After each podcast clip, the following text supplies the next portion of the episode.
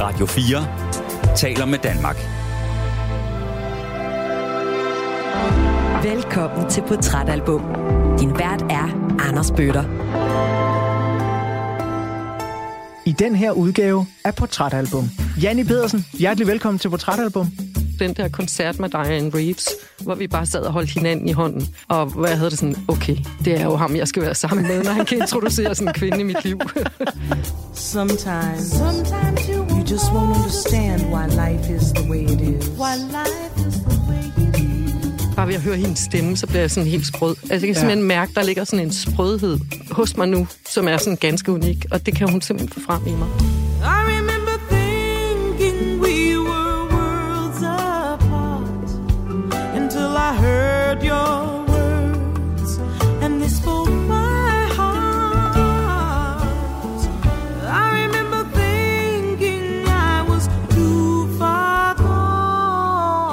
far døde, da hun var meget, meget lille. Min far døde, da jeg var 23, øh, og jeg havde ikke set ham i fire år, inden han døde, og det er der jo en grund til. Når jeg hører hendes nummer, så, så gør det et eller andet ved mig, øh, fordi det handler om hendes relation til faren, der døde. I remember the sounds from the hall.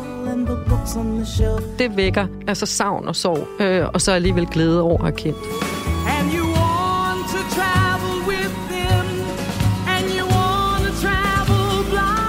jeg skråler med, men jeg må bare konstatere, at jeg synger simpelthen ikke lige så godt, som dengang det udkom. Altså, hun kan jo frisere, og hun Ja. kan jo altså, tre oktaver. Altså, det er jo sådan fuldstændig vanvittigt, med, hun kan, hvad hun kan med sin stemme. Når jeg ser på mig selv udefra, så ser jeg en musikformidler og Radio 4-vært, der som udgangspunkt har en meget bredt funderet musikforståelse. Eller musiksmag, om du vil. Men selv jeg, det musikalske snakkehoved fra Portrætalbum her på Radio 4, kan blive skubbet ud af min egen comfort zone. Og det er fedt, når det en sjældent gang sker. For så skal paraderne sænkes, og ørerne slås ekstra grundigt ud. De, der kender mig godt, ved, at jeg faldt i den store rockgryde som spæd, er bygget af punkens DNA og elsker, når musik bider hårdt fra sig, skramler og støjer. Ja, ligefrem bliver rigtig grimt. Så i den her uge, der bliver jeg, og måske også min lyddesigner Emil Germod, måske udfordret lidt af super smooth, lækker, blød jazz fra den femdobbelte Grammy-winner Diane Reeves. En musiker og sangerinde, som virkelig er utrolig behagelig at lytte til. Musik, som giver tid til rolig eftertænksomhed. Men selvom jeg er ude af min umiddelbare musikalske comfort zone i den her uges udsendelse, så kan jeg heldigvis også klamre mig til den smukke blå tone og den underliggende melankoli, der også flyder igennem Diane Reeves 1999 album Bridges. Albummet byder nemlig også på små, lidt mere skæve perler, såsom den Marvin Gaye-agtige Testify.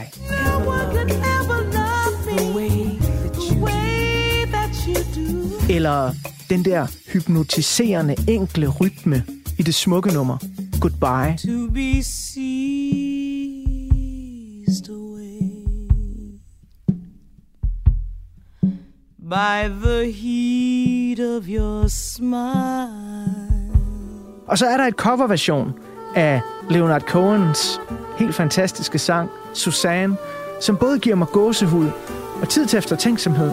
For kan jeg overhovedet lide det, når det ikke er Cohen, der synger? Suzanne takes you down to a place Og så har jeg altså ikke engang endnu nævnt alle de fantastiske numre, som ugens gæst har udvalgt.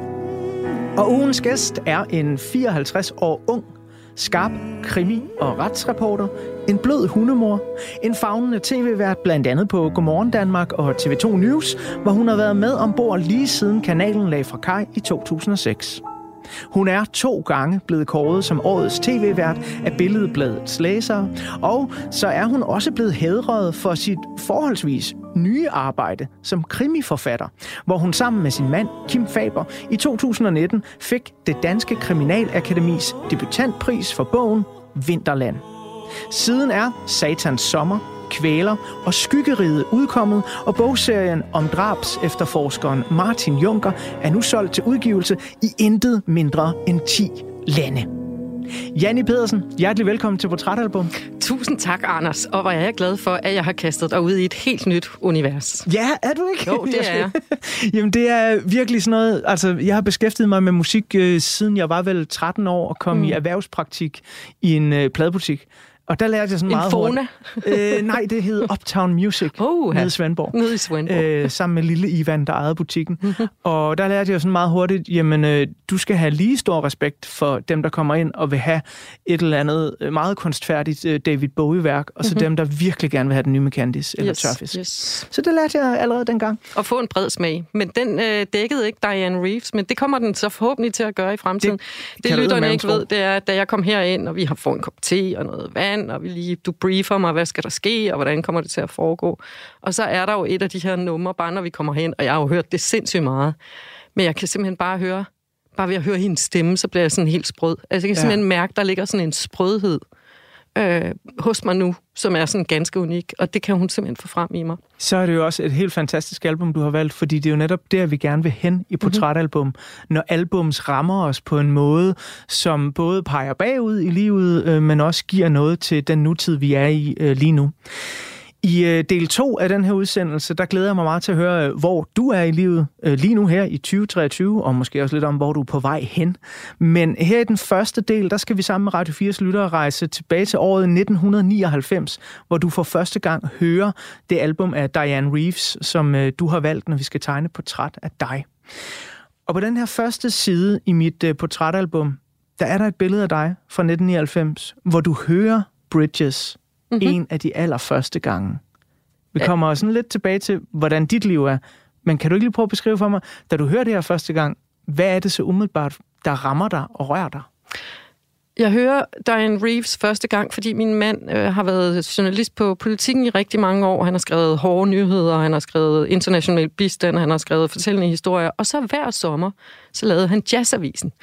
Og jeg tror, det var det år, hvor han interviewede Diane Reeves første gang. Og han kom hjem, og så fortalte han, at det pissede ned. Og heldigvis så havde han en paraply, som han ligesom kunne skærme det her smukke menneske med. Og jeg kunne simpelthen se, han var nærmest forelsket, da han kom hjem. Oh. Øh, og jeg havde hørt hende før, og øh, hører så Bridges, og tager så til koncert med hende for første gang. Og kan godt forstå, hvorfor han blev forelsket, for det gjorde jeg også. Så øh, jeg tror, det var sådan en tid... Hmm, hos datter var to år. Jeg arbejdede på nyhederne som reporter, lavede indslag til 19-nyhederne. Vi var lidt udfordret, som man altid er, når man er to travle journalister og har et barn på to år. Så der var også noget mislyd lige der. Og så kan jeg huske den der koncert med Diane Reeves, hvor vi bare sad og holdt hinanden i hånden. Og hvor jeg havde det sådan, okay, det er jo ham, jeg skal være sammen med, når han kan introducere sådan en kvinde i mit liv.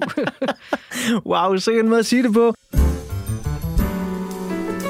For lige at byde lytterne hjertelig velkommen, så vil jeg gerne lægge ud med at starte øh, med at spille åbningsnummeret mm. In Your Eyes. Mm. Og det er faktisk et af dem, som du sådan skrev til mig sådan nærmest for ryggraden af, da jeg spurgte, hey, er der lige et par numre, der betyder noget særligt? Mm. Og der var In Your Eyes bare sådan, den, den skal vi høre.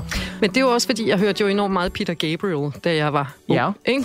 Og øh, Sledgehammer og In Your Eyes.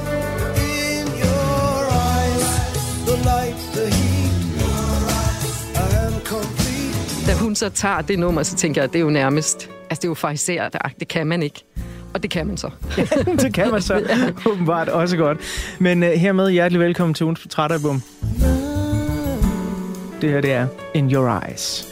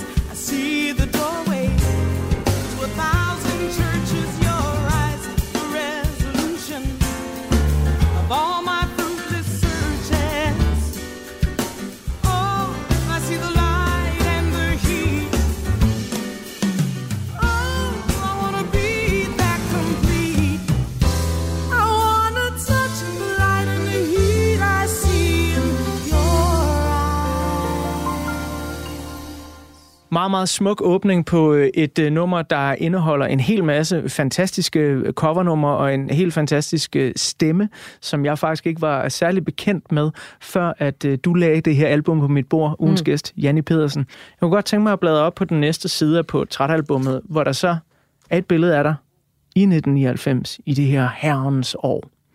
Hvis du kigger på dig selv der og skal tegne et miniportræt af Janni Pedersen anno 1999, hvem er du så? Jeg er mor, først og fremmest. Og dengang vil jeg nok sige, at jeg var reporter på 19-nyhederne, og så mor bagefter. For det var sådan meget det, der drev mig øh, at gå på arbejde. Og være, selvfølgelig være sammen med Nana og, hendes far, min mand. Men, men, men det var virkelig, jeg vil være en dygtig journalist. Og jeg vil, øh, jeg vil fylde journalistisk. Jeg vil lave de bedste historier. Jeg vil ud og rejse. Jeg, vil, øh, jeg begyndte at dække mere og mere krimi og kaste mig ud over det der med at stå foran Københavns byret og få kogt sådan 8 timers retssag ned til 1 minut og 30 til 19 Så jeg tror, det, der drev mig, det var, at jeg ville ses. Altså, jeg kommer fra en familie øh, lidt ude på landet, fra Slagelse. Øh, vi havde ikke særlig mange penge. Jeg hed Pedersen til efternavn, og når fjernsynet kom forbi, så var det nede i Vestjyllandscenteret, og så var vi alle sammen ved at dø, ikke? Altså, jeg var bevidst om, at, at jeg var privilegeret, fordi jeg havde fået en, en rigtig god stilling, synes jeg. Men jeg havde det også sådan, der var ikke noget, der blev givet til mig, så jeg skulle edrøde med knokler, og det gjorde jeg. Du slår mig også, når jeg ser på din øh, karriere, og jeg har fulgt med, blandt andet på TV2 News gennem alle årene, mm. som en, der virkelig knokler for tingene. Er, mm. er det noget, der, der kommer fra barndomshjemmet af, at øh, der ja. lærer man, at man må kæmpe for føden? Ja, lige præcis. Da min mor og far blev skilt, der... Øh, min mor startede med at arbejde om natten på sådan et hjem for, ja, hvad hedder det?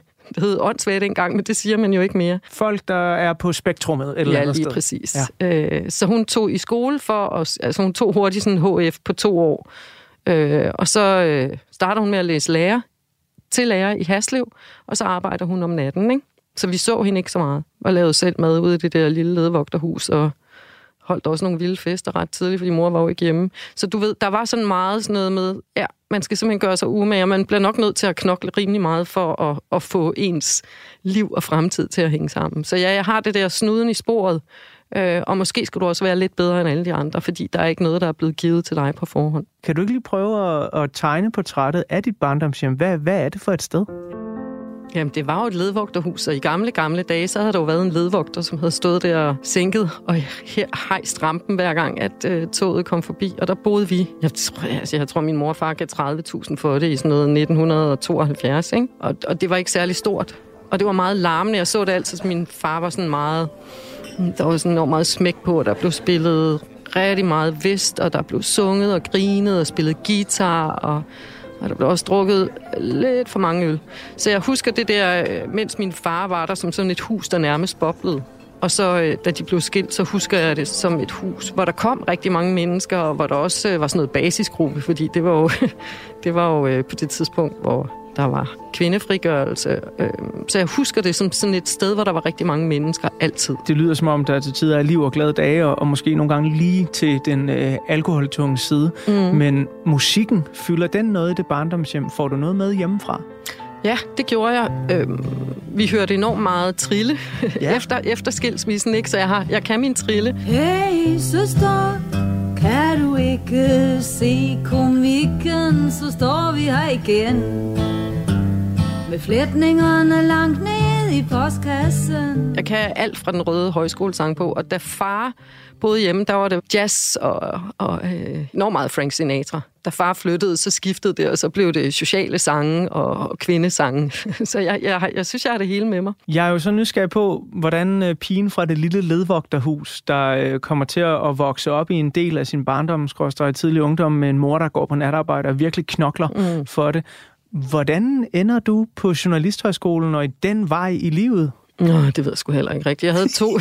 Jamen, det var vel sådan lidt tilfældigt. Altså, jeg, jeg flyttede til USA efter øh, gymnasiet, og da jeg havde boet derovre et stykke tid, så fandt jeg ud af, at nu måtte jeg hellere hjem og skulle kaste mig ud i et eller andet. Og så hvad, havde, hvad skulle du i USA? Jeg skulle over og mødes med en ven, der havde gået i min gymnasieklasse i 3.G, som stadigvæk er en af mine meget gode venner. Øh, og blev der så i lidt over et år. Øh, og så tænkte jeg, nu måtte jeg hellere hjem. Og så søgte jeg ind på statskundskab, fordi jeg havde to veninder, der var flyttet til Aarhus, fordi de gerne ville være journalister. Og det var jo sådan lidt, når man er for slagelse, enten så flytter man til Aarhus eller København, men det var måske mine to bedste veninder, så jeg rykkede efter dem. Og så havde jeg den der, de var så dygtige begge to, øh, og var bedre til at skrive dansk stil. Den ene gik jeg i folkeskolen med, og den anden i, i gymnasiet. Øh, så jeg havde det også sådan, jeg turde ikke rigtig give mig i kast med det, fordi jeg synes, de var bare lige noget dygtigere end mig. Og så tænkte jeg, så prøver jeg det der statskundskab, og så gik jeg der og knækkede fuldstændig halsen på statistik, og kom ind i en stor kulturorganisation i Aarhus, der dengang hed Frontløberne, og var der og var med til at skrive et månedsmagasin. Så flyttede jeg til Viborg med min daværende kæreste og startede en café og restaurant. En café? Ja. Okay. Ja. Det var lidt langt både fra statskundskab og senere journalist. Ja, men jeg havde været ved frontløberne i fire år, havde, var meget god til at administrere, jeg var god til at søge fonde, jeg var god til at søge kommunale instanser om tilladelse, jeg var god til at få brandtilladelser, altså alt. Frontløberne lavede festuger, og vi lavede store projekter, og vi lavede nytårsgala og sådan noget. Så jeg var enormt god til at, jeg var god til at lave regnskab, så jeg kunne sådan mange forskellige ting. Ikke? Så øh, da min kærestes, øh, min daværende kærestes storesøster gerne vil starte en café i Viborg, så var jeg også en blæksprut, der kunne være med til at få det til at ske. Ja. Efter halvandet år i caféen kan jeg jo bare konstatere, at øh, det er hårdt. Virkelig hårdt. Og jeg tror, jeg vejede sådan noget 42 kilo eller sådan noget. Jeg var virkelig, hold kæft, jeg knoklede. Og så tænkte jeg, mig hellere søge ind. Og så søgte jeg ind på Journalisterhøjskolen. Og det var så også da du mødte din nuværende mand? Ja, jeg mødte Kim med det samme. Og flyttede fra Viborg kort efter. og det var jo den rigtige beslutning. Jamen, det virker til, at det har været en rigtig beslutning, mm. for I er stadig sammen, mm. øh, og I har inden for de seneste par år fået enormt stor succes øh, som et forfatterpar. Mm. Noget, som jeg, jeg tror, hvis man havde fortalt mig det for en, en 10-20 år siden med, med dig på skærmen på TV2 News, så havde jeg sådan tænkt, skal hun skrive krimier med ja, det havde jeg så heller ikke helt set, set, set komme. og det kommer vi til, hvordan det i alverden det skete i del 2 af udsendelsen her. Men lige for nu, der vil jeg gerne blive lidt nede i året 1999, mm-hmm. som jo er året, hvor du hører Diane Reeves Bridges og mm. din mand Kim øh, gør dig forelsket i den her fantastiske kvinde. Ja, for jeg ved sgu ikke, om jeg var særlig forelsket i ham lige på det tidspunkt, så det var meget godt, Diane Reeves kom ind i vores liv. Det kan være, hun har reddet noget der. Ja, men ved det jeg skal tegne et lille portræt af året 1999, og det gør jeg jo blandt andet for lige at, at få din hukommelse på glædelsen. Hey, hvad er der egentlig, der sker mm. i det her år, lige ud over den boble, du har med familieliv og musik og journalistik og, og så videre. Ikke? Uh, vi skal høre nummeret I Remember, fordi mm-hmm. jeg, jeg synes, at det vil sådan være uh, nærliggende. Det er også et af dem, du sådan pegede på som værende. Sådan, det, det er, er noget af, af det vigtige på den her plade. Jamen, jeg kan mærke bare, at du siger det. Ja. Så kan jeg mærke, at jeg får vand i øjnene. Er det ikke vildt? Jo, Hvad sådan hvorfor? Lidt nummer? Da jeg hørte det, så hørte jeg også historien om, at det var en af hendes meget gode venner, som havde skrevet det til hende, fordi hendes far døde, da hun var meget, meget lille. Øh, så på den måde rørte det noget ved. Min far døde, da jeg var 23. Øh, og jeg havde ikke set ham i fire år, inden han døde, så det var jo ikke sådan den store, sådan, det kan godt være, det lyder utrolig kynisk. Men jeg havde jo ikke sådan den store sorg, for jeg var ikke vant til at se ham. Så min sorg handlede jo mere om alt det, der aldrig ville blive til noget. Som jeg jo, på trods af, at vi ikke havde set hinanden i fire år, og det er der jo en grund til, jo havde et ønske om kunne blive bedre. Så når jeg hører hendes nummer, så, så gør det et eller andet ved mig. Øh, fordi det handler om hendes relation til faren, der døde, da hun var. Og man kan ikke, jeg kan ikke tage noget af teksten en til en i forhold til min far. Faktisk slet ikke. Men det er måske mere tanken om, hvor ville det dog have været rart at have haft de følelser. Så det, det, det vækker sådan noget helt, altså savn og sorg, øh, og så alligevel glæde over at have kendt. Derfor er det her nummer helt fantastisk.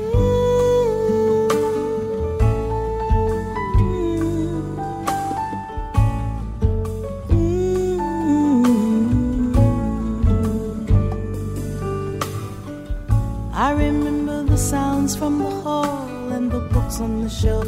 I remember them all. I remember the clock on the desk and the chair and the rug and all of the rest, like the Venetian blinds drawn shut, the record playing over and over until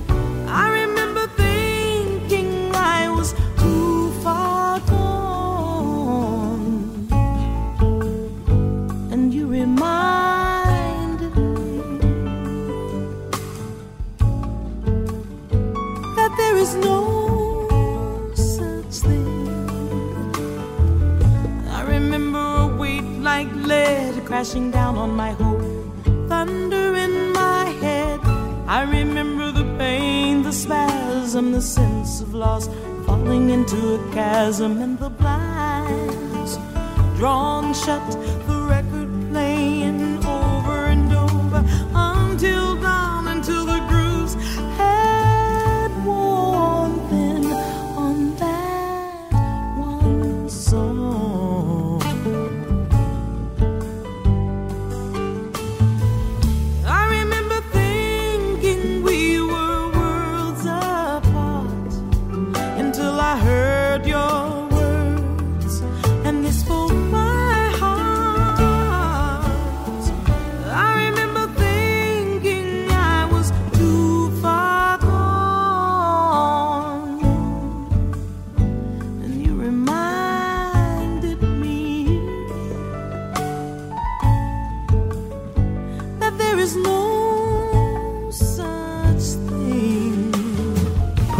næste side af portrætalbummet er der et billede af året 1999, der som sagt er det år, hvor Janni Pedersen går og forelsker sig i Diane Reeves 11. studiealbum Bridges. Men hvad er det egentlig for et år? Hvad sker der ude i den store verden og under de hjemlige himmelstrøg? Flyv med mig tilbage i min tidsmaskine, når jeg her tegner et ultrakort portræt af året 1999. Ude i den store verden er der både europæisk og internationalt samarbejde på avisernes spisesedler. 1999 er nemlig året, hvor euroen etableres. Året, hvor rumfærgen Discovery gennemfører den første sammenkobling med den internationale rumstation. Året, hvor det store Pariserhjul i London, The London Eye, også kaldet Millennium Wheel, bliver åbnet af premierminister Tony Blair. Året, hvor George W. Bush annoncerer, at han vil gå efter det republikanske partis nominering til at blive USA's næste præsident. Og ikke mindst året, hvor Boris Yeltsin trækker sig som Ruslands præsident og bliver efterfulgt af den på det tidspunkt ret ukendte Vladimir Putin. In Russia today, the clear winner of the Russian presidential election, Vladimir Putin, began to establish the Putin era. Vladimir Putin, the career spy, talks about establishing what he calls a dictatorship of the law, fight corrupt bureaucrats, and strengthen the central government. I USA finder et af de mest markante skoleskyderier nogensinde sted. Det sker, da to teenager, Eric Harris og Dylan Klebold, åbner ild på deres skole, Columbine High School. Her skyder de mod deres lærere og klassekammerater. De to teenager når at dræbe 13 mennesker og såre 24, inden de selv begår selvmord. They wore black trench coats, combat boots, and some wore Nazi crosses. They hated jocks, loved the internet, and were fascinated by World War II. They were known as the Trench Coat Mafia. The question is, why didn't anyone know they turned so violent? Men vil man gerne flygte lidt fra verdens voldsomheder, så byder 1999 på mange forskellige former for hverdagseskapisme. TV-kanalen Nickelodeon har premiere på den nye, ret syrede tegnefilm Svampebob Firkant. Den musikbranche forandrende downloadtjeneste Napster går i luften. Og i biografens mørke, der gyser vi til den første fantastiske film i Blair Witch Project-serien. Og vi taber kæben til den første Matrix-films genialiteter. Og så ser vi Kevin Spacey storspille i American Beauty og tager på en rejse til det ydre rum, der den første nye Star Wars-film i mere end 20 år får en storslået biografpremiere verden over. It's going to be one of uh, one of the many wonders of the world. There are now eight wonders of the world. One of them being this this movie. We've been waiting since the last one came out for 16 years. So this is a big thing. I mean, we've been waiting a long time. Herhjemme rider dansk film på Dogmebrødrenes nationale og internationale succes fra 1998, hvor især Thomas Winterbergs Festen og Lars von Triers Idioterne blev kæmpe biografhit. 1999 byder også på gigantiske danske biografbaskere, såsom Søren Krav Jacobsens dogmefilm med Funes sidste sang, den rå Nicolas Winding Refn-film Bleeder, den morsomme I Kina spiser de hunde, og Susanne Biers kæmpe succes, en af de mest sete danske biograffilm nogensinde, Den eneste ene. Hvis jeres forhold var en bil, hvilken bil ville det så være? Vores forhold er en varevogn. Det var da et underligt spørgsmål. Når vi ikke hylder dansk film, så går vi i 1999 ret meget op i herhjemme, at Dals Varehus i København lukker, at det sidste brofag på Øresundsbroen lægges på plads, at Poul Nyrup Rasmussens nydannede regering helst ikke må pille ved den der efterløn, og at den meget kraftige orkan Adam i december rammer Danmark med en vindstyrke på op til 51 meter i sekundet. Da orkanen havde lagt sig, var syv mennesker blevet dræbt, 800 danskere blevet såret, og 4 millioner kubikmeter træ væltede omkring i de danske skove. Regningen for Danmarks historiens hidtil værste orkan løb op i 13 milliarder kroner. Overholder folk advarslen om at blive inde? Nej, det må vi sige, det gør de ikke. Øh, Det var jo kendt for os øh, allerede, da vejrvarslerne kom, at der kunne blive et problem derhen, at øh, det er jo en af de rigtig store julefrokostdage i dag. Så de folk, der er på gaden, det er jo heller ikke alle dem, der er appelsinfri, og måske sådan øh, lytter alt for meget til de råd, vi kunne give. Men generelt må vi sige, bliv dog inden, inden for døren, eller inden for ja, hjemmes egne fire vægge i aften. Det var 1999 til dig, Janni. Et øh, lille potpourri udvalgt af mig. Og jeg er simpelthen så ked af det, Anders, for jeg har løjet. Ja. Jamen, jeg begyndte, altså, da du spurgte mig, hvad lavede du i 1999, så jeg ved ikke, hvorfor jeg har... Jeg var slet ikke færdig som journalist. Er det rigtigt? Jeg har simpelthen siddet og lavet historieforvanskning. Nej, er det rigtigt? Jamen, det er sikkert også, fordi jeg er gammel, det... og så er det også, fordi jeg har faktisk været på nyhederne i 21 år, så jeg tænkte, det var jeg da også i 99. Men nu begynder jeg jo at sidde, mens du... Gud, det er spændende. Jamen, jeg var slet ikke færdig som journalist. Ej, undskyld, Anders. Jeg var, pra- Det skal du overhovedet jeg var praktikant. Ja. Jeg var ude på Nordisk Film, hvor jeg lavede Faktoren, som var TV2's daværende dokumentarprogrammer. Ja, ja, ja. Og der arbejder jeg faktisk stadig, men jeg var også på Journalisthøjskolen, fordi da jeg blev færdig som praktikant, skal jeg tilbage og tage det sidste år på Journalisthøjskolen. Og der er Nana ligesom øh, to år. Og det var benhårdt, det der med at forlade hende mandag, komme hjem fredag, ja. og så være sammen med hende hele weekenden, hvor hun så hele tiden kaldte på far, når hun kiggede på mig. Au. Øhm, så jeg har simpelthen, øh, jeg har simpelthen løjet. øh, i, I efteråret 1999, der tror jeg faktisk, var jeg i gang med at lave... Ja, fordi så sker der så det, så blev jeg journalist i 2000, ikke? Mm-hmm. Og det var også derfor, det var lidt svært, fordi vi var jo... Altså, jeg var jo ligesom på vej til Aarhus hele tiden og skulle gøre den der journalisthøjskole færdig. Plus, at jeg arbejdede ude på Nordisk Film 15 timer om ugen. Så jeg var sgu øh, hængt lidt op, ikke? Hold op, hvor har du holdt snuden i sporet. Og Kim, han havde fuldtidsarbejde på politikken og skulle hente en anden hver dag. Jeg husker det som noget, der var sådan, okay, nu bider vi alt, hvad der kan bides sammen, og så kommer vi igennem det her. Stormen kan jeg huske rigtig godt, fordi jeg var hjemme, og Kim var ude og besøge en ven, og jeg sad der med vores datter, og tagstenene væltede ned. Ikke? Og jeg kan huske den der fornemmelse af at, at føle, føle sig sprød og angst, og bare gerne vil have, at ens mand kommer hjem, fordi det her, det er ikke rart.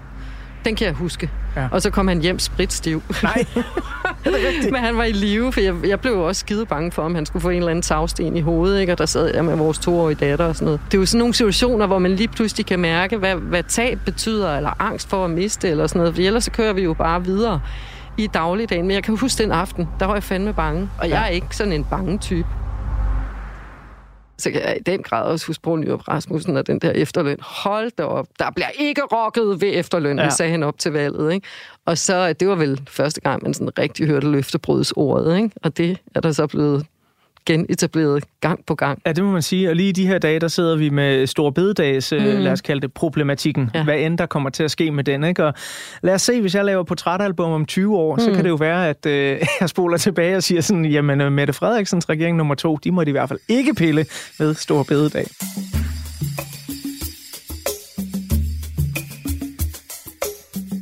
Altså, du tog jo sådan lidt et valg, hvor du stod ved en skillevej på det her tidspunkt, hvor du har en, eller er med til at drive en café i Viborg Mm. med en ekskæreste, Mm. og du møder så Kim øh, som journaliststuderende.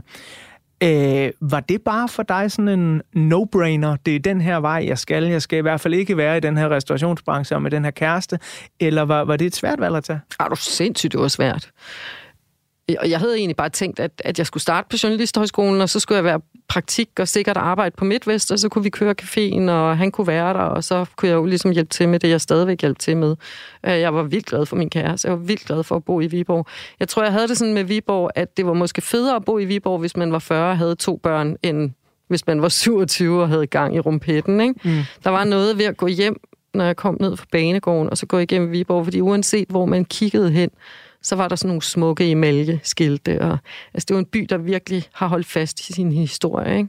Så der var sådan noget øh, æstetisk lækkert ved den der by, som jeg holdt enormt meget af. Der har vel også været noget ro på en eller anden måde. Meget ro, ikke?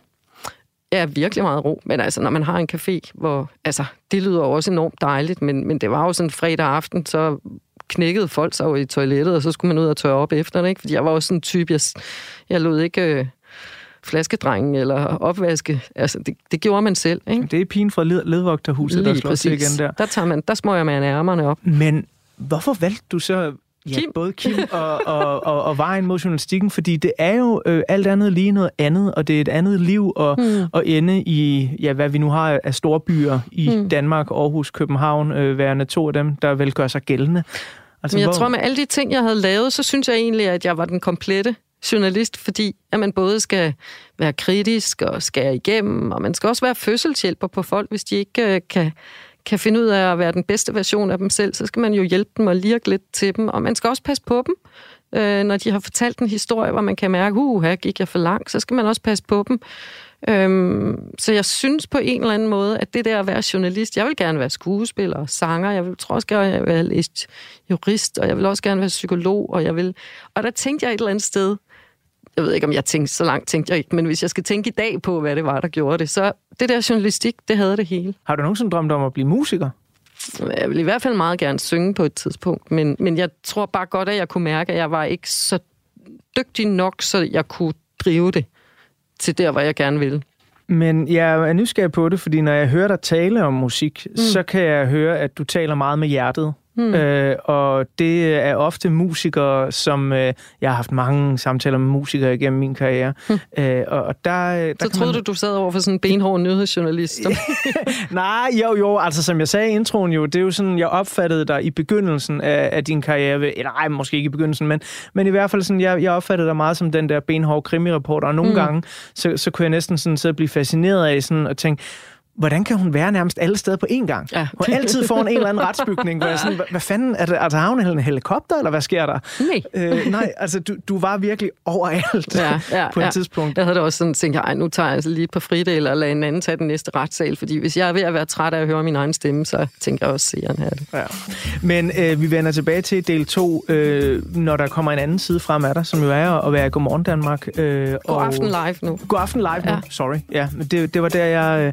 Øh, og det er jo et meget specielt minde, jeg har med at se dig, derfor ikke den første gang. Men det vender jeg tilbage til senere. Okay. Og grunden til at spørge om det med Det musikere... har jeg også lidt selv. ja, det er jo fordi, at øh, jeg skal også have tegnet et lille portræt af Diane Reeves. Mm-hmm. For øh, dem, der måtte være lige så ignorante, som jeg er, øh, og ikke kende hende særlig godt. Men det er du ikke mere. Nej, det er jeg ikke mere, og det er din skyld, Janne Pedersen, og jeg takker mange gange for Nå, det. det var ret. Så øh, vi får tegnet et portræt af Diane Reeves øh, lige om lidt. Et helt kort øh, overflyvning over hendes karriere. Men øh, inden vi kommer så langt, så skal vi lige høre, hvad der efterhånden nok er blevet efter en 10 gennemlytninger. Mit favoritnummer på pladen. Okay. Det er det, der hedder Testify. Ja, det er også fantastisk. Jamen, det, det var jeg jo slet ikke vælge. Nej, Altså, man kunne slet ikke vælge. det forstår jeg virkelig godt. Ja. Men for mig er det sådan, fordi der rammer hun en eller anden nerve, som jeg også finder i sådan noget Marvin Gaye. Lige præcis. Øh, sådan noget What's Going On Ja. øh, ting, der bare er helt formidabelt. Sometimes, sometimes you, you just won't understand why life is the way it is. Why life Things don't Things always don't go the way you always plan them. The way you plan them. But I believe I believe God and time are synonymous. are synonymous. And through time, And God time, reveals all God reveals all things. Be still, be still, stand in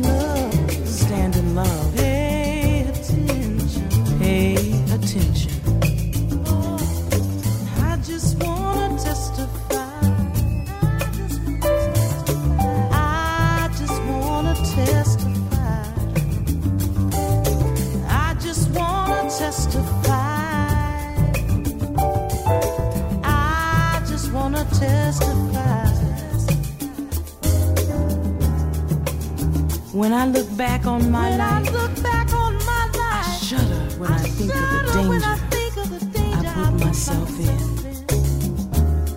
But amazing grace, But grace always, always carried me to safety. Knowing that I'd go back to the same place again and again. No one could no ever one love could ever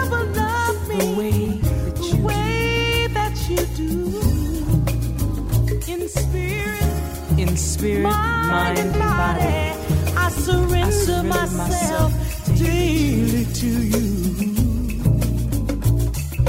I just wanna testify.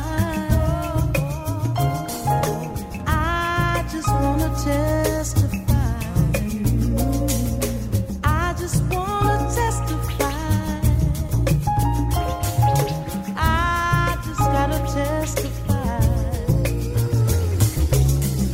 Fortsætter portrættet af Janni Pedersen lige om lidt. Men lige nu, der bladrer vi om på portrætalbummets næste side, hvor der er et billede af Diane Reeves. Så hold på hat og hijab, når jeg her tegner et ultrakort portræt af kvinden med den blå, bløde fløjlstemme. Diane Reeves bliver født ind i en supermusikalsk familie den 23. oktober 1956 i Detroit, USA. Hendes far var sanger, hendes mor trompetist, og hendes fætter, den store amerikanske musiker og producer George Duke. Men det er hendes onkel, jazzbassisten Charles Burrell, som kommer til at få den største indflydelse på Diane Reeves egen vej ind i musikken. Det sker blandt andet, da hun som teenager bliver introduceret for onklens pladesamling, hvor der findes guld med klassiske jazzsangerinder, såsom Ella Fitzgerald, Billie Holiday og Sarah Vaughan. I'm feeling mighty lonesome, haven't slept a wink. I walk the floor and watch the door, and in between I drink. Diane Reeves musiktalenter bliver opdaget af trompetisten Clark Terry, som bliver hendes mentor og rådgiver.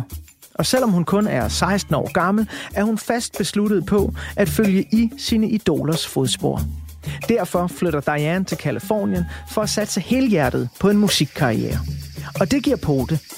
I 1977 udgiver Diane Reeves sit debutalbum Welcome to My Love.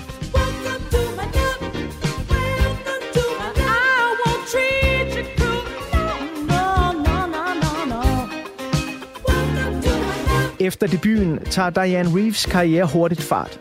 Hun kommer på turné med den brasilianske bossa nova-legende Sergio Mendes i 1981. Og fra 1983 til 87 turnerer hun med Calypso-kongen Harry Belafonte og når et kæmpestort internationalt publikum. Blandt andet i Tyskland, hvor de i 1987 giver koncert i Ravensburg og skaber duet-magi.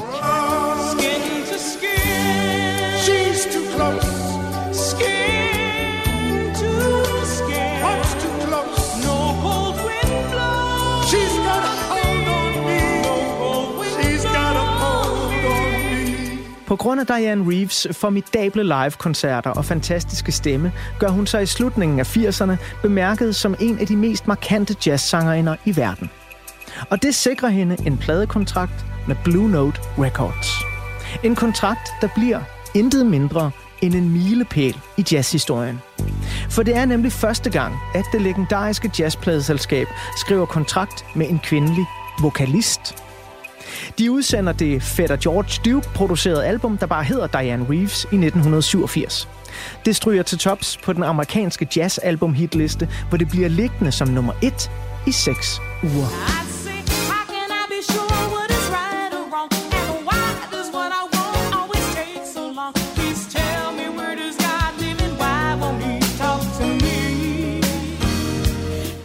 Diane Reeves bliver herefter en uhyre produktiv solokunstner, der udgiver et eller flere albums næsten hvert eneste år, helt frem til 2008. Hun får flere topplaceringer på jazz hitlister verden over, og bliver den eneste sangerinde nogensinde, som tre år i streg modtager en amerikansk Grammy for tre forskellige albums. I 2005 modtager hun sin fjerde Grammy for hendes medvirken på soundtracket til George Clooney's film Good Night and Good Luck.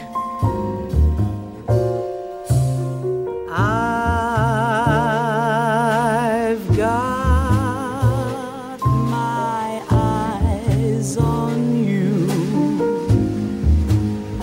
Selvom Diane Reeves også har bevæget sig ret langt uden for jazzens rammer og udforsket både bossa nova, soul og calypso, så er det dog nok hendes exceptionelle jazz-sang, der har gjort størst indtryk verden over. Her i 2023 har hun udgivet fire livealbums og 16 studiealbums, vundet fem amerikanske Grammy'er og sunget til vinter-OL's afslutningsceremoni i Salt Lake City. Hendes seneste egen udgivelse af livealbummet Light Up the Night fra 2016. Men følger du med på den amerikanske soul- og jazz-scene, så har du måske også hørt hendes stemme på den amerikanske saxofonist Lakecia Benjamins nyeste album, Phoenix. Her synger Diane Reeves på albumets måske stærkeste nummer, Mercy. Turn the page and start Seek inner peace with your mind and soul focused on love. Men i den her udgave af Portrætalbum, der er det altså 1999-albummet Bridges, der danner rammen om den fortælling, der er med til at tegne et portræt af ugens gæst. TV-vært og krimiforfatter Janni Pedersen. Her der får du lige det korte, men smukke instrumentalnummer, Ulukun.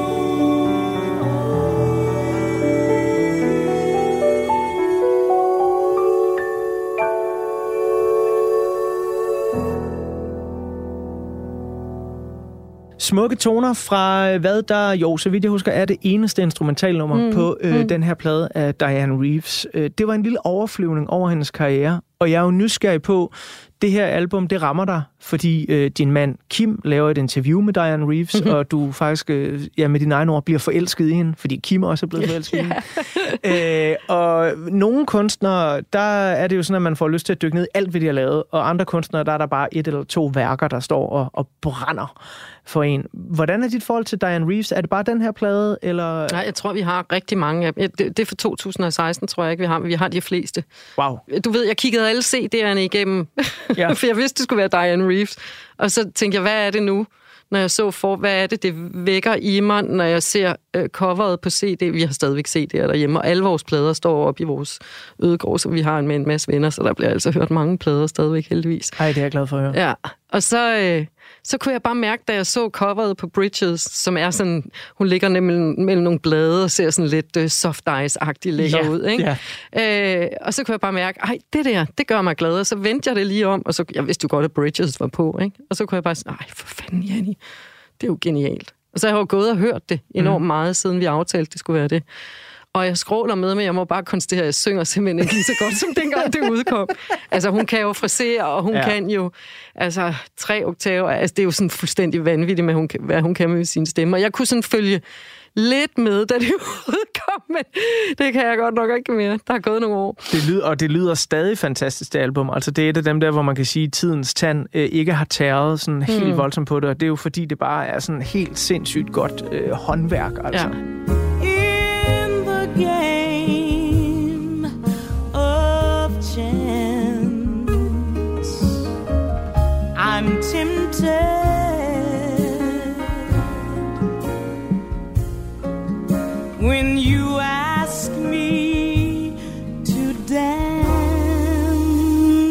Jeg er lidt nysgerrig på sådan, din musiksmag helt generelt. Fordi som sagt, jeg er jo heldigvis kan jeg sige, ude af min comfort zone Hmm. mm. i den her udsendelse. Jeg er over i jazzens verden, Hmm. mm. og især den lidt blødere jazz. Jeg har selv jazzplader derhjemme, men det kan tælles på to hænder, og det er de hårde drenge, ikke? Hmm. Mm. der trutter hårdt i Ja, ja, ja. saxofon eller trompet, der Det er står sådan noget derhjemme. bebop med Miles Davis. Ja, præcis. Ja. Uh, Ja. ja, elsker Miles Davis.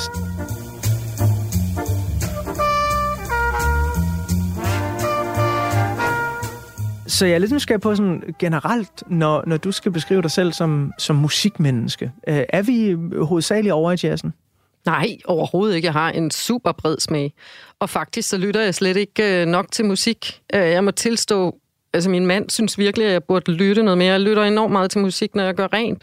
Men i alle de der år, hvor, hvor news kørte, altså jeg startede på nyhederne i 2001, ikke? Og, så, et, og så begyndte jeg jo at dække mere og mere krimi. Så blev øh, news etableret i 6, hvor jeg så blev studievært. Og jeg havde bare news kørende derhjemme hele tiden. Når jeg ikke var på arbejde, så kørte det også, for jeg skulle lige vide, hvad skete der med overenskomstforhandlingerne? Hvad skete der med det der? Fordi jeg skulle jo på arbejde i morgen, og hvis jeg skulle være den bedste version af mig selv, fordi på news havde man ikke særlig meget forberedelse, så var det vigtigt for mig at vide, hvad der blev sagt på det samråd, hvor Knud Brix dengang stod og refererede ude foran på TV2 News. Så jeg hørte simpelthen ikke særlig meget musik. Øhm, fordi jeg var så optaget af, at jeg, jeg skulle vide alt. Øh, men jeg, altså, jeg har hørt alt, så det er en meget, meget bred smag. Men jeg, jeg har simpelthen fået smadret den, fordi jeg, det var så vigtigt for mig at være opdateret hele Ja. tiden. Og så var der også nogle år, øh, når man har små børn, så blev det jo øh, MGP. du er den... Altså, så, så, så, så var det jo ligesom Nana, der styrede musikken Ja, derhjemme. ja, okay. Ikke? Men heldigvis, så Nana kunne enormt godt lide uh, Alicia Keys, og hun kunne enormt godt lide Tom Clapton, sådan han hed. Ja. Erik Clapton. Så, hvordan udtalte hun det? Apton Clapton. Apton Clapton. så vi, vi, vi, når vi, vi købte en masse CD'er med, med Erik Clapton, som vi kun havde på, på plade, ikke? Ja. Og så kunne hun så høre dem. Så, så det var så, der jeg kunne få noget voksenmusik ind, fordi min unge synes, det var fedt. You know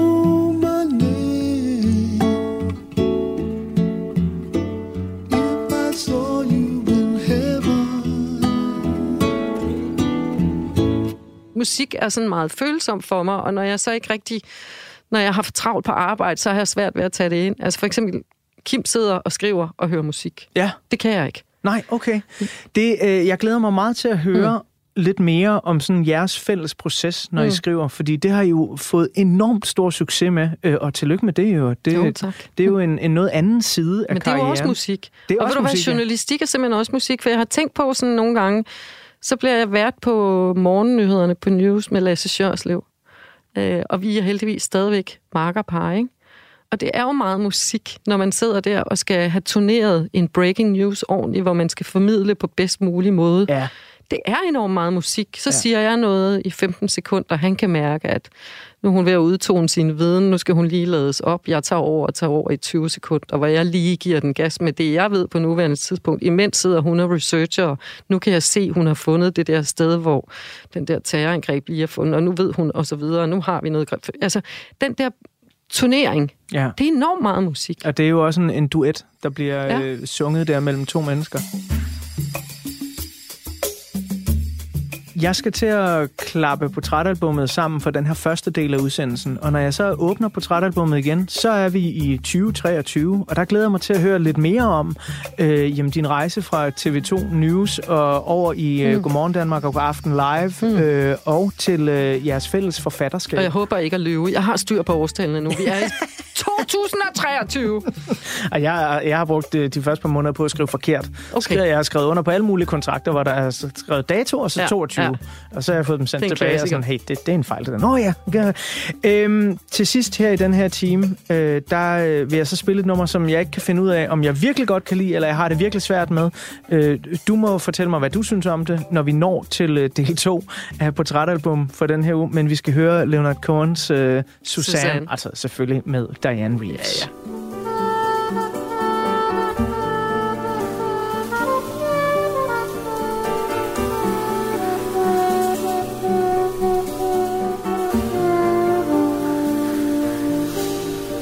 Suzanne takes you down to a place near the river.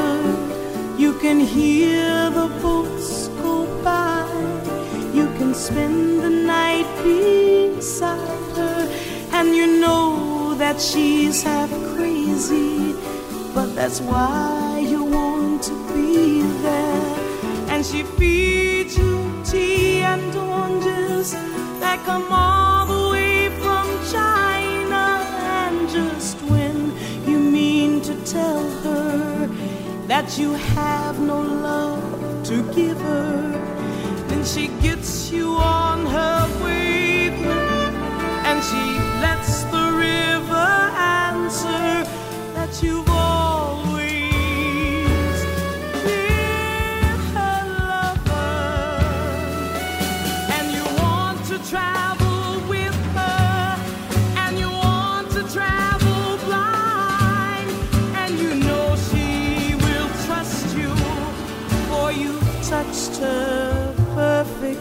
body with your mind. Oh.